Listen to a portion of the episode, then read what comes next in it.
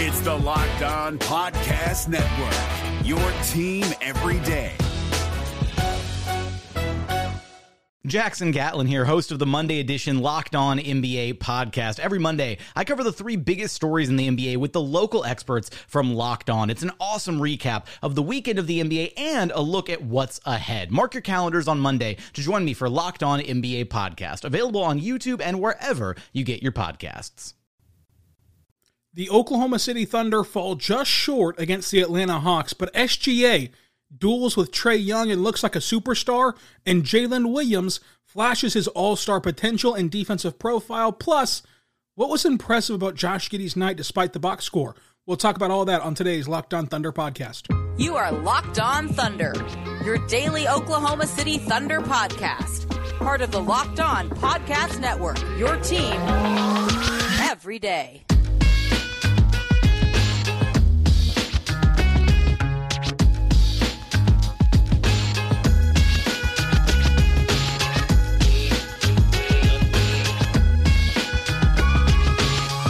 Let's get it going on the Locked On Thunder podcast, on the Locked On Podcast Network, your team every day. I am your host, media member, and editor-in-chief over at thunderous intentions dot com, Rylan Stiles. You can follow me on Twitter at Rylan underscore Stiles. Follow the show on Twitter at Lothunderpod and email the show, Lothunderpod at gmail dot com. On today's show, brought to you by FanDuel, we're going to dive into the Oklahoma City Thunder falling just short against the, the Atlanta Hawks, and S G A and Trae Young put on a show in the Paycom Center. Jalen Williams flashes that all-star potential, and Josh Giddey struggles for the first time in over twenty games, but there was still a positive sign to take away from Giddey's game. Today's show is brought to you by FanDuel Sportsbook, the official sportsbook of Locked On.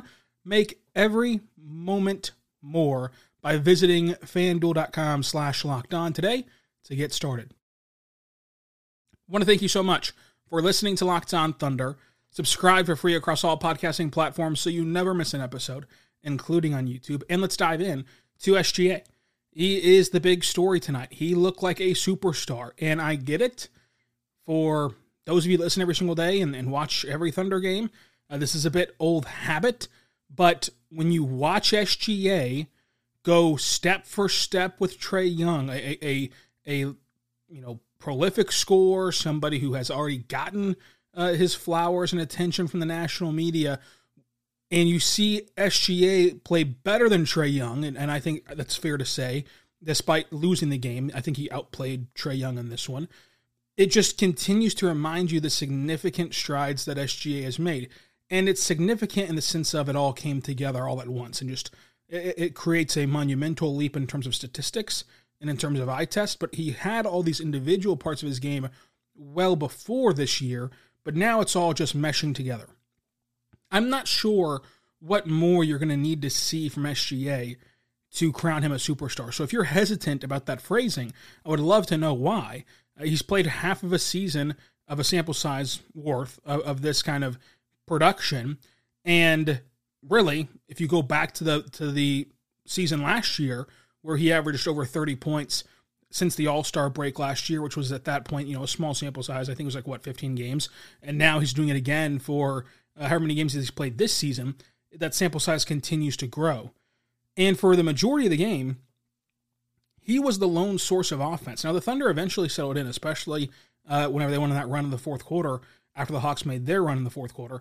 But for the majority of the game, he was the the, the true lone source of offense, which, you know, might surprise people, but that hasn't always been the case over these last twenty, twenty-three games. And he still was able to pull off some incredibly tough shots, and, and let's just get into it. thirty-one dunks on the year, by far a career high. His career high previously was twenty-three.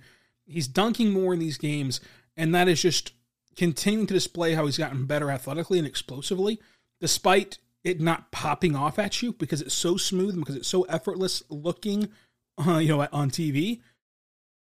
But S G A is a really good athlete, and he's showing also better finishing, not only in the sense of the ball's going in more at the rim, that's obvious, but he is getting better at getting to his spots that he wants to get on the, get on the floor, and, and you can't really do much to stop him from getting to his spots. In fact, so far, good luck stopping him bringing their spots. No one really has. Memphis gave him some trouble with their length and their size.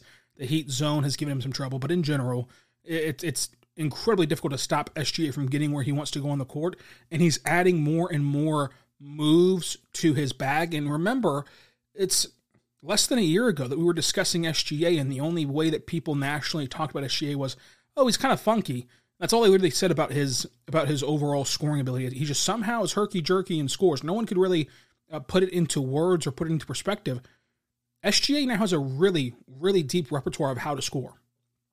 He has the mid-range shot, he has the rim shot, but it's mid-range step-backs. It's these turnaround baseline fall-away jumpers. It's getting to the rim and dunking. It's the Euro step that he uses. It's the, it's the step-through that he uses that, that gets you caught in the air, and then once you once you jump, not... not just jump into you like most players do, but he can just, once he gets you in the air, he can just step around you and get the shot off. It's hitting contested jumpers and getting you on your heels to where he looks like he's going to attack downhill, stopping on a dime, pulling up in the mid-range. Like, he has a legit offensive arsenal. It's not just change of pace. He still has the change of pace. He still uses the change of pace, but it's more so a more cohesive um arsenal of, of, of abilities to score. And in this game, he showed another one. That, that little gather step, shuffle, Euro step was just amazing on his way to the rim. He finished the second quarter with three straight and ones. It, it was incredible to watch him take on that contact and finish through it. In the first half, Shea had twenty-six points, and he had so many tough mid-range jumpers, took so much contact at the rim, and he continues to show that elite playmaking. Like, playmaking for him is probably the biggest jump he's made from, from the perspective of his handles have gotten better and his passing has gotten better. And it's it's not the one we talk about because it's not like the, the leap in assist total is not that great in terms of average per game, the way that the points are. But nutmegging Clint Capela on that Kenny Hustle cutting layup and, and, and making that uh, perfect, you know, entry pass and the, the way that he was dishing to, to Usman Jang whenever he got doubled in the paint. Like, it is awesome to watch him play make, and especially in the fast break. Like, think about how often this team gets out and runs. Think about how often this team is in the fast break, and, and Shea's initiating that. It usually, ninety-nine point nine nine nine percent of the time, is ran to perfection. Like, I cannot think off the top of my head of one time where he's blown a fast break, which sounds simple, but it happens around the league all the time, including with stars. His decision-making, his passing, his dribbling has all gotten a lot better this season. It's all kind of come together for him at once. Plus, his offensive game has come together a lot as well.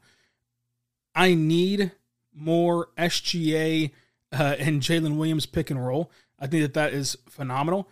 And he kept up his defensive prowess in this one, blocking John Collins uh, with two blocks in the game, two steals in the game, thirty-six points, seven assists, five rebounds, just four turnovers, nine for ten from the line, fifty-nine percent from the floor.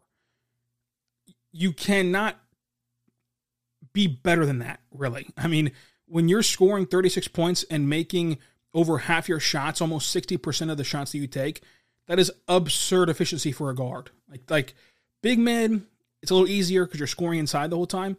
Uh, it's hard for anyone to do, but like, especially a guard. Now, with all that being said, the Thunder take him out to start the fourth quarter like they always do. The Hawks go on a run, get up fifteen points in the fourth quarter. The bench unit then gives a, punter, a counter punch, and so S G A leaves the game down five and returns to the game down six. And the Thunder eventually get this game to a one-point game with fifteen seconds left. And at the you know, the Hawks were at the free throw line. Mark and Shea were discussing what to do. Uh, Mark told us post-game that he told Shea to go for the two to extend the game because at that point, the Hawks have no timeouts left. So it's going to be hard for them to get the, get the ball in bounds. And they wanted to put that pressure on the Hawks, and then you foul, and then you still have the timeout to advance the ball the next time. Also mentioned that when you call the timeout to advance the ball, it's it's harder and harder to get the ball to Shea. Uh, it's easier to deny him the ball whenever you call the timeout to advance the ball. And so that's a trend that I've picked up on, so I was glad that he explained it, is that it seems like if he can help it, despite being an incredible coach in terms of out-of-timeout plays, like he, he calls brilliant plays, and we've seen it work, especially with Giddey as the inbounder.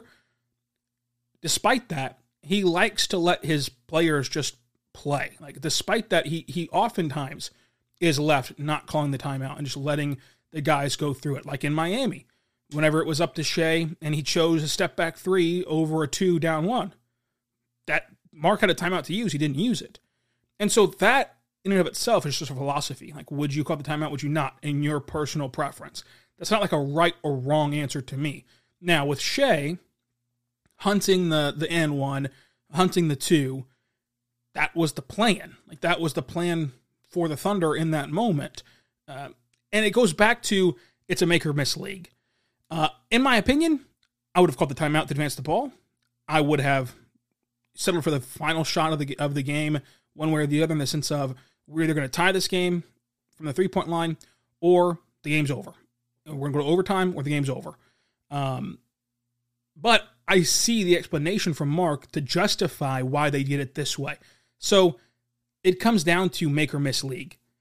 So let's say I got my way and that Mark agreed, hey, call the timeout, advance the ball to half court, Giddey inbounds it, you have Isaiah Joe on the floor, you have the attention drawn to S G A if you can get the ball into him, they collapse on him, you kick out to Isaiah Joe, boom, it goes overtime, and uh, who knows what can happen in overtime because you had at that point all the momentum, the crowd was into it, it was the loudest this place has been all season long. That's great, right? In, in fantasy world. Now let's say I get my way, calls a timeout, does all that, but Isaiah Joe misses the three, or S G A misses a step back three, or the shot misses.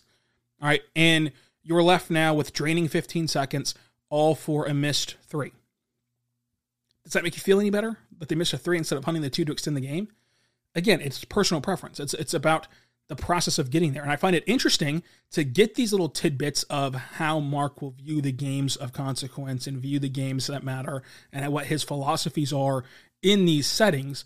But I know it's really emotional after these games, especially as you look at the standings and you want the Thunder to get the playoffs, and, you, and every game is so dire for the standings in the Western Conference. Like, you can go from the sixth best lottery odds to the sixth seed in the playoffs in, in a matter of a week. I, I get that. But it comes down to if he makes the shot or not. Because let's face it, if S G A makes that makes that layup, even if they don't give him the foul, if he just makes the layup, which would have been very hard. I'm not saying that he should have made the layup. It's, it's a hard shot to make. Probably shouldn't have even made it in general. But in general, let's just say he got a he got a open layup and made it. And, it. and it worked to perfection for Mark. And now the Thunder are, you know, ahead at that point because they were down by one. They still got to defend. Hawks still got to get the ball in.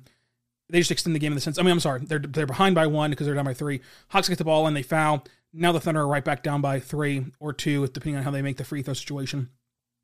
Like, it could have gone either way. It's personal preference. Let's talk Jalen Williams, who is an all-star um, caliber of player in this game and his potential for the future, as well as why I think that this game, despite not being his career high in points, was his best game overall. But first, I want to say right now about our good friends over at FanDuel. Folks, the N F L playoffs are here. We are really excited about our new sports betting partner for Locked On because they are the number one sportsbook in America, FanDuel.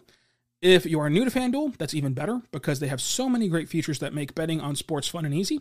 New customers join today and get started on a one hundred fifty dollars in free bets guaranteed when you place your first bet of five dollars or more, but you only need to do five dollars to get the one hundred fifty dollars in free bets just by signing up at FanDuel.com slash locked on. That's FanDuel.com slash locked on. FanDuel has all your favorite bets from moneyline to pick spreads and player props. Also, if you want an even bigger payout, combine your bets for a chance at the same game parlay uh, to have a bigger payout. And you could go right now to FanDuel because they have so many great lines out there just for the N B A games tomorrow, but also looking ahead to the weekend, the N F L Conference Championships. Kansas City, despite having Mahomes, despite being at home, plus one. I know Mahomes' ankle is bummed out right now, but when you get Kansas City as the underdog at home, you kind of have to swing that way, although I think that the Bengals do have Casey's number, so that's an interesting one to go look at. So make sure that you do not miss out. Place your first five dollars bet and get one hundred fifty dollars in free bets, win or lose, at FanDuel.com slash locked on. Make every moment more with FanDuel, official sports partner of the N F L and Locked On Podcast Network. We're driven by the search for better, but when it comes to hiring, the best way to search for a candidate isn't to search at all. Don't search, match with Indeed. ninety-three percent of employers agree Indeed delivers the highest quality matches compared to other job sites, according to a recent Indeed survey. And listeners of this show will get a seventy-five dollars sponsored job credit to get your jobs more visibility at Indeed.com slash podcast. Just go to Indeed.com slash podcast right now and support our show by saying you heard about Indeed on this podcast. Indeed.com slash podcast. Terms and conditions apply. Need to hire? You need Indeed. We're back on the Locked On Thunder podcast, on the Locked On Podcast Network, your teams every day. Let's talk Jalen Williams. He flashed all-star potential in this game. And let's start defensively. So the steal of, of Trae Young that led to the fast break slam to cut the lead down to one point will be the exclamation point on this game for Jalen Williams. But he had four steals in this one. And he swatted Trae Young. They can call it a lob play, whatever. Throw him a block in there too. Four steals and a block. I know it's not going to be the official um, stat for the for the box score, but they're going to call that a lob play, whatever. It leads to a, to a Jalen Williams um, massive dunk in transition, which is another energy-giving play for him. More on that later. But defensively, he had some really good shot contests because of his length and his and his just overall frame on Trae Young, on DeJounte Murray. And he has such a great defensive profile. I think that he cares about that side of the floor a lot.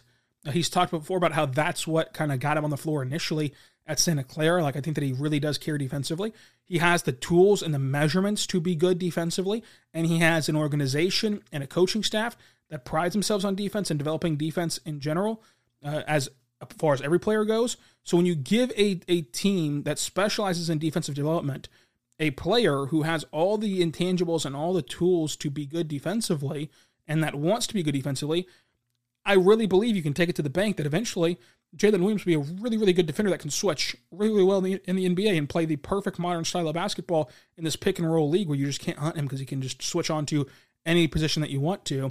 Plus, with those length, lengthy arms, play in the passing lanes, match up with guys who might be faster than him, him by a step, but he can just re, but he can just kind of regain his his spacing or positioning by that length of his of his body. I think that he has such a great defensive profile and will be such a really good defender that we should start there when we talk about his potential. And I think that the the energy that he gives on dunks, he had five in this game, on steals, on just locking up on the on the defensive floor, and he's on an island at times. That energy plays that he does with the hustle plays of, like, he's diving on loose balls and he's doing all the dirty work at, at times when the opportunity, when the opportunity presents itself.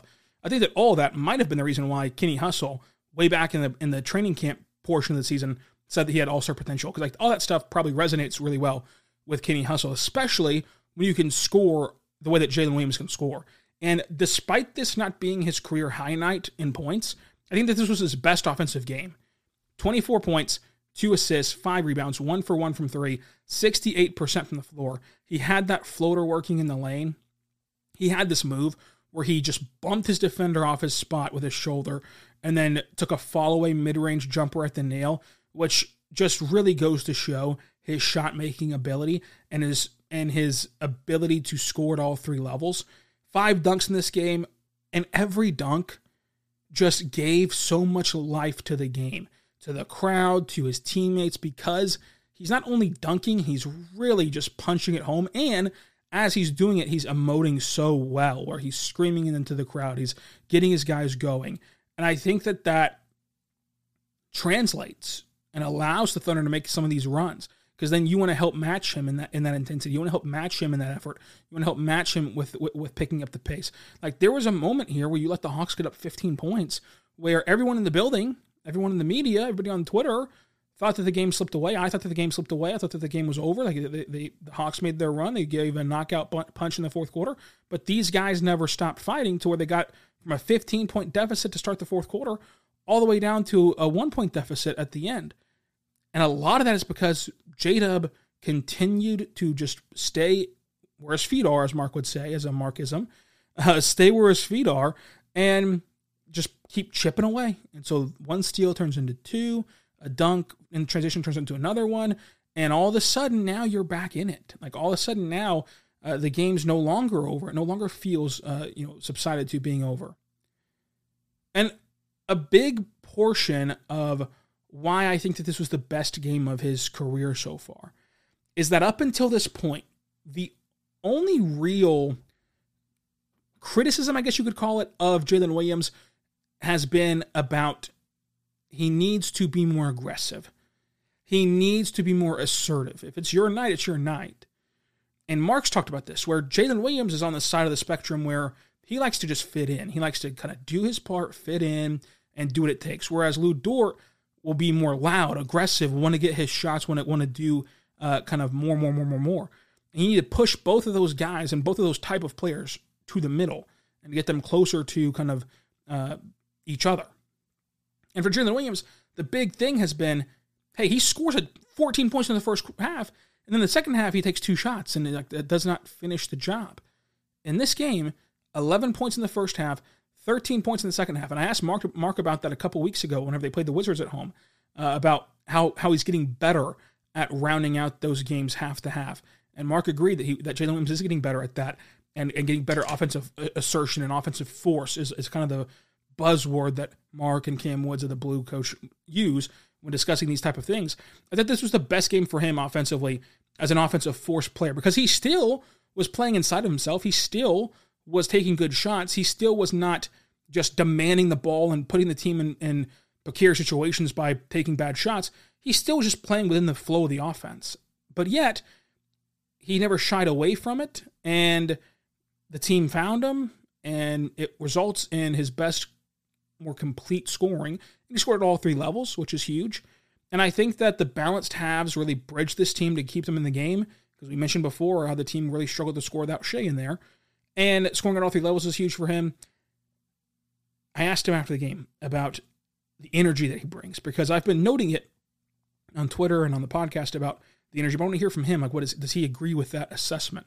And he mentioned how he hangs his hat on that. Like, he hangs his hat on bringing the energy, and he believes that if you work hard, bring energy, the rest will fall into place. And, and I think that you're seeing that from him. I think that that's why um, he's able to he's able to bounce back. He mentioned this too in the postgame. You know, he's had games all over the place where he scored twenty-seven points. He's had games where he scored one point. And I think that what keeps you from sliding in the negative direction, right? How many times have we seen a young player have a have a game where they score one point and they shot poorly, like he did a couple uh, nights ago, and then they let that turn into two games and three games and four games, and then all of a sudden, you know, you've played a week worth of bad basketball, or four or, or two weeks or three weeks worth of bad basketball. I think that what keeps him um, steady is the fact that he puts a focus on his energy and just allows the rest of it to to play as it lies. And some nights he'll pop off for for twenty-seven, some nights he'll pop off for fourteen and or twelve, and and do some other things for the team. But I really like what he provides for O K C, and I really think that he can be an all-star caliber player. Like I, I think that you are seeing where he can play make with S G A in the pick and roll. He can uh, score at all three levels. Uh, he, he's able to uh, score efficiently. Like he is one of the most efficient rookies that you're going to find in, in terms of uh, most rookies coming in and struggle a bit against N B A defenses, and he he shoots really efficiently from the two-point. It has not came around from the three-point yet, even though he's one for one in this game, but from inside the arc, he's incredible. In this game, he missed five shots. One of them was a, as he called it, smoked layup on that lob pass from Giddey at the A T O at the buzzer. So you take that away if you want to, and now you're down to four shots of like actual meaningful Um, basketball. That was kind of a more desperation play to see if you could um, get back into it as you're down uh, at that point big from against the Hawks. I think that Jalen Williams is a massive hit, and I still think that he gets this this rap of being overlooked, maybe uh, even by Thunder fans, because he wasn't the prize of the draft. He was picked at twelve. But we forget how many players were picked in that range. Like, if you're picked in that range, you're supposed to be really good. Like, you're supposed to be a high-end starter. You're supposed to be um, an all-star, depending on the draft class, quality, and all that. Shea was picked at eleventh. Like, this stuff happens where where you just all of a sudden get, you know, whatever you want to call it, lucky that a guy falls, uh, lucky that you scouted him for so long and were able to find him, whatever the case is, to where even at twelve, you get an all-star caliber, caliber player. Now, as I've quantified before, or qualified before, me calling him an all-star caliber player does not mean he's going to make an all-star team maybe his whole time in O K C, because if you really look at it, S G A will be an all-star routinely at this point. Uh, if Chet is who we think he is, he'll be an all-star. Josh Giddey, over the last twenty-three games, look, looks like an all-star. So it's hard to get one, two all-stars, much less three, four. So just because he's playing on a really good team might mean that he doesn't become an all-star. And I used the example of Mike Conley before, um, of that fact where he's always played at an all-star level, but didn't make his first all-star game um, until that year that the, that the all-star game was played after, after the bubble season. But still, in terms of caliber of player, Jalen Williams is really good, incredible, especially if you agree with me that he's going to be a good defender. If he's a really good defender like I think he can be, plus he has his efficient scoring, There's, there, there's really nothing he lacks at that point, because he can show that playmaking as we've seen him do this season. He's he's sprinkled in a little bit of everything this year: scoring, playmaking, rebounding. I mean, he had that eleven assist game against Toronto, seven assists against Memphis. Like, he's shown that playmaking along with his scoring, along with his rebounding, steals, blocks, efficient sco- efficient shooting. He's shown it all, and I really believe it. Let's talk Josh Giddey and the impact that he had in this game, despite the awful start, and why I think that that's so important for buying into this recent hot streak. The N B A playoffs are right around the corner, and Locked On N B A is here daily to keep you caught up with all the late season drama. Every Monday, Jackson Gatlin rounds up the three biggest stories around the league, helping to break down the N B A playoffs. Mark your calendars to listen to Locked On N B A every Monday to be up to date. Locked On N B A, available on YouTube and wherever you get podcasts. Part of the Locked On Podcast Network, your team every day. We're back on the Locked On Thunder Podcast, on the Locked On Podcast Network, your teams every day. Thank you so much for making us your first listen every single morning, every single day. We're here for you, talking Thunder basketball. For your next listen, check out the Game to Game podcast. They're going to recap the N B A from the night before in fifteen minutes or less. Right now, we're going to recap Josh Giddey's night. sixteen points, eight rebounds, six assists, two steals, two turnovers, two fouls. And when you look at that, pretty standard, uh, even for as great as he's been since December first, pretty in line with what he has been doing, except for the forty-two percent from three. Like I mean, I'm sorry, forty-two percent from the floor. He's He's been a really efficient scorer um, over this stretch, and this forty-two percent is not up to par. What I think is so encouraging is, in the first half, okay, these are his first half numbers: two for four shooting, five assists, four rebounds, a steal, and nothing was falling at the rim. And it left us all collectively saying, at least me, he just doesn't have it tonight. And he's been on an incredible tear, and he's gone twenty-three games worth of a, of a great season, um, of, a, of a great stretch.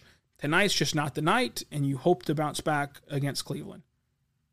But Josh didn't play that way. He came out of halftime, and in the second half, he had sixty percent from the floor with twelve points, four rebounds, and a, uh, a steal and an assist.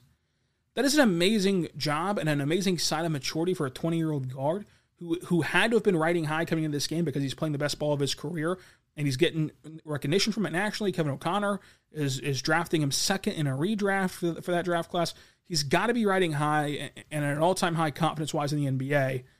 And to start the first half the way that he started, as you're trying to help this team keep winning, as you're trying to uh, turn that one win in Denver into two, it had to be frustrating. It had to be um, a downer, right? But then at halftime, to not just sit there and sulk, or not just sit there and wave the white flag and say, yep, not my night tonight. Hopefully I can be better on a Friday. But to continue to, like I said with J-Dub, continue to chip away, continue to um, be where your feet are, and have that zero-zero mindset, which sounds so eye-rolly and sounds so hokey, but when you're around this team and you watch them every day, it it translates. Like the like the message is getting through. These aren't just throwaway lines, and and I don't blame you if you think that they are. I don't blame you if you think that the Sam Presti line about they're drafting people and then players was was corny. I had the same reaction to these things, but being around them, talking to them, seeing them play, it's true. Like, they're great people. And just within the within the lines, within the whistles, you're seeing them execute what Mark wants them to do. Because a lot of players wouldn't have bounced back from that first half. A lot of players wouldn't have continued to keep fighting in this game the way that Josh Giddey did. You got to give him credit for that. And I think that despite this not being up to the incredible stretch of twenty-three games that he just went on, this, this contest, it was still very important for his development, because it showed you what he can be moving forward, and that's a player that can turn it on, you know, at a moment's notice, and, and that you can never really count out. You can never really say it's just not his night, because all you can do is keep plugging away and keep trying to get to the rim and keep trying to score at the rim. And eventually, the rim will reward you for it. And some nights, the rim's a cruel mistress, and you're just not going to get the bounce. It's it's going to go both ways. But one thing is, Josh Giddey seems like the kind of guy that's not going to ever quit in the middle of a game. And he talked about how he's limiting turnovers over these last few games. And I think I think that, again, he mentioned something that shows a sign of maturity, that he's no longer going for the home run pass every single time. That's something that the coaches have talked to him about. You know, it's okay to make that connecting pass, that hockey assist pass. You don't got to go for the home run shot every time. And when you go for that home run pass, it might be eye-popping and jaw-dropping and work as an assist, but there's a lot of times it's going to work as a turnover. So balancing when to take that big swing uh, has been a big thing for him, just like balancing shot selection has been big for him. And hockey assist has been one thing that I've been looking at and saying he's gotten a lot better at over these last few games, in the sense of like orchestrating the offense that way and, and trusting, hey, if I go to Lou Dort here in the middle of the paint, he's going to kick it out to Isaiah Joe in the corner. I don't have to try to do it myself. And that's helped the offense get in rhythm. And that's helped the Thunder increase their assist total as well and limit their turnover total um, as well as a team. The biggest thing for me is he also, during that two for nine stretch, never sulked or never kind of got outside of himself. He kept making the right reads, making good passes, taking quality shots, mixing it up on the, on the rebounding glass, and he just kept competing. It's so easy whenever you're in that slump to just play outside yourself because you're trying to press and just get right back on track. But just let the game come to him more, which was impressive. And the layup at the end, the two of them that got the Thunder back in this game were awesome. And he got hip-checked. I mean, he got hip-checked, and, and it could have been an and one that would eventually tie the game. Look, I'm not going to be one to, like, talk about officiating or, like, blame everything on officiating. All I'm going to say is I, I just don't understand how Trae Young can get those fouls. And you set the precedent for, for it, right? That's my biggest thing. Let, let's start there. My biggest thing with the officiating is just that, that the officiating crew tonight set the precedent for, hey, if you touch Trae Young, he's going to the line. If you if you if you have those little ticky tack slaps, we're going to reward free throws for it. That's perfectly fine. Those are judgment calls. Those are things that are well within the right of the officials. But when you set that tone and you set that precedent, you then can't say that Josh Giddey was not fouled whenever he got hip checked for his layup. You then can't say that that S G A was not fouled, the three layups he had down beneath the basket with fifteen, with fifteen seconds left. Like, if you were calling it that way the entire time, that's a different story. But in the construct of this specific game, those had been fouls all night for Atlanta. Those have to be fouls for O K C on that end of the floor uh, in those moments. And again, that's not why the Thunder lost. I mean, the Thunder had many offensive lulls that they could have broken out of. They they could have done some things differently down the stretch that we talked about before. But it is important to note that like the the, fr- the overarching frustration is not, oh, we should have had the game had it not been for those refs. It's just consistency of like, how do you want this game to be played tonight? And then stick with it. Because for forty-seven minutes, you wanted the game to be played where you had control as an official and you were able to send guys to the line at every single con- piece of contact. And then for the last minute, you completely change your philosophy. That's just where it gets frustrating for fans to, to sit at home and watch. But in general, that's not why the Thunder lost. It's just an important note for how the game actually ended uh, in this one. Some notes. Bazley was the right call. Bazley was the right call to close out the game because he is so good defensively. I mean, switching one through five, uh, he was huge on on Trae Man. I'm sorry, Trae Young, and huge on DeJounte Murray, huge on Clint Capela. Like, he was just all over the place. Best defender on the floor tonight, uh, bar none. And, and Lou Dort was awesome too. With with offensively, he shot three for six from three and had great rim decisions um, in this game. And the Thunder do not cl- go back to him and not close with Lou Dort. And Mark explained that as, hey, that group we had on the floor to to make that comeback from down fifteen in the fourth quarter was rolling. Just didn't want to just didn't want to do too much to mix it up, and so uh, that's how Dort was left on the bench. And Mark explained that's not an indictment on Dort; it's more so a praise of Bazley and a praise of Kenny Hustle, who were out there. Kenny Hustle went nine, seven, and seven. Isaiah Joe, three for seven from three, drew a charge, but he helps S G A so much, so much because as a defender, you have to pick. Okay, am I going to help off? And, and help S G A and you know, help on S G A and, tra- and trap him and double him and leave Isaiah Joe? Or am I going to stick with Isaiah Joe and leave S G A on an island with this guy? And oftentimes, you're going to make that decision too slow. Oftentimes, you're going to be caught in the middle of that decision. And even if you declare your decision, well, S G A is going to make you pay for it. Because if you leave him on an island one-on-one, there's not many players in the league that can stop that. If you come crashing down on him, he's shown that improved playmaking to get out to Isaiah Joe, who has shown the ability to, to knock down three-pointers, went three for seven tonight. Like, Isaiah Joe shows you, and, and, and really contextualize what I've been saying over the last few, few months, S G A is going to get better just as a player, as a person. I believe he's not done developing yet. But even if you even if you disagree with me on that fact, what you cannot disagree with, because we've seen the data points for it, as this team around him gets better from shooting beyond the arc, that then makes S G A more productive, S G A better, because you put the defenses in these binds and he's willing to sacrifice, willing to make them pay for it. Uh, Trey Mann had an epic poster and some really good playmaking uh, moments, like the behind-the-back pass to Muscala. I'm hoping he gets going from three eventually. Usman Jang played his role really well in his first game back in the N B A. Um, great defense on the Hawks, but they made some tough shots over him that you just got to shrug your shoulders at. This team needs more Wiggins. I, I I don't care where he was drafted. I don't care where other guys were drafted. I don't care about these, you know, experiments to an extent. I just want more Wiggins minutes, plus six and fifteen minutes. And it's it's not it's not just about winning games. Like, Wiggins does tremendously help you win games, and, and he's and he's shown that uh, with the way that he plays, and especially being unbeaten in the starting lineup. But it's not as though Wiggins is just this like thirty-seven-year-old veteran. He he's not some old Paul Watson, right? Like, I mean, Paul Watson was old relative to last year's team. Obviously, not old in the sense of, um, like, in the sense of life. He's twenty. He's twenty-eight years old. Like, he's not some old guy like that that just has no shot of being here on the other side of this rebuild. Aaron Wiggins, yes, he's older. He's twenty-four years old. He's older than other prospects. But Aaron Wiggins, like, can be a legitimate guy whenever this team wants to win games, because he can play defense so well, because he can shoot thirty-seven percent from three, because he can. Um, scored all three levels, you know, at times, and he's a nice playmaker to keep the offense in fluid motion. Like, Wiggins needs to play more. And I'm not saying that just based on pure wins and losses. I'm saying that based upon, you might have something here where he, like, he's the guy you need to pick uh, from this group to keep long-term. But again, I understand Mark's philosophy. That's his uh, factor, and I agree with it. Um, and in the, in the sense of, Thunder need to circle through a lot of these guys, and, and different nights call for different matchups and different players. But I, I mean, personally, would prefer more Wiggins minutes.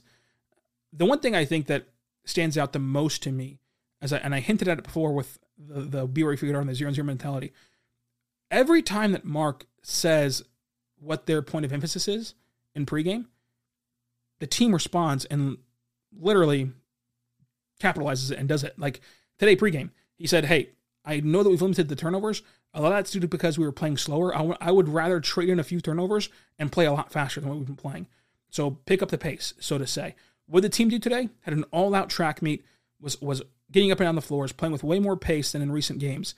So every time that he issues one of these focal points for the game, the Thunder always, always, always cash in on it. His message is getting through. His message is getting bought into. His message is getting executed. And that's all you can ask for as a coach. That's all you can ask for in a coach, is for those things to happen. And so I think that it's very important to note that, as some people are frustrated with how the game ended. Like, Mark is a really good coach. Mark is the best coach in Thunder history. Mark is one of the best coaches in the N B A, but he's not going to get that recognition for it because we because we have to wait as national media. They have to wait to see him in the playoffs before they're willing to go that far and willing to crown him and put him in among some of the top in the league. But they've already shown him some some credit in those N B A surveys where they say he's uh, the best A O, uh, A T O coach in the league. So, that being said, the loss stings, but it was still a good game from a lot of different angles. The M V P of the, of the night is S G A, but uh, he's in the M V P night every single night, so let's go with Jalen Williams as well. Loaded schedule for you. Check out Game to Game right now. A fifteen-minute or less recap of the association. Friday, we'll have Clemente Almanza join the show of the Norman Transcript. Saturday, Cavs recap. Monday, Michael Martin of the Oklahoman joins the show. Tuesday, Warriors recap. Wednesday, Daniel Bell of the Franchise and Black Sports Online joins the show. Thursday, Hawks recap. I'm sorry, not Hawks recap. Oh, yeah, I don't know. Thursday, they're going to recap the game that play was played on Wednesday against the Rockets uh, for Thursday. Friday, we're going to reevaluate the standings and season outlook, plus a trade deadline primer. So a lot to look forward to, five days a week and after every single game. Until tomorrow, be good and be good to one another. Hey, Prime members, you can listen to this Locked On podcast ad-free on Amazon Music. Download the Amazon Music app today.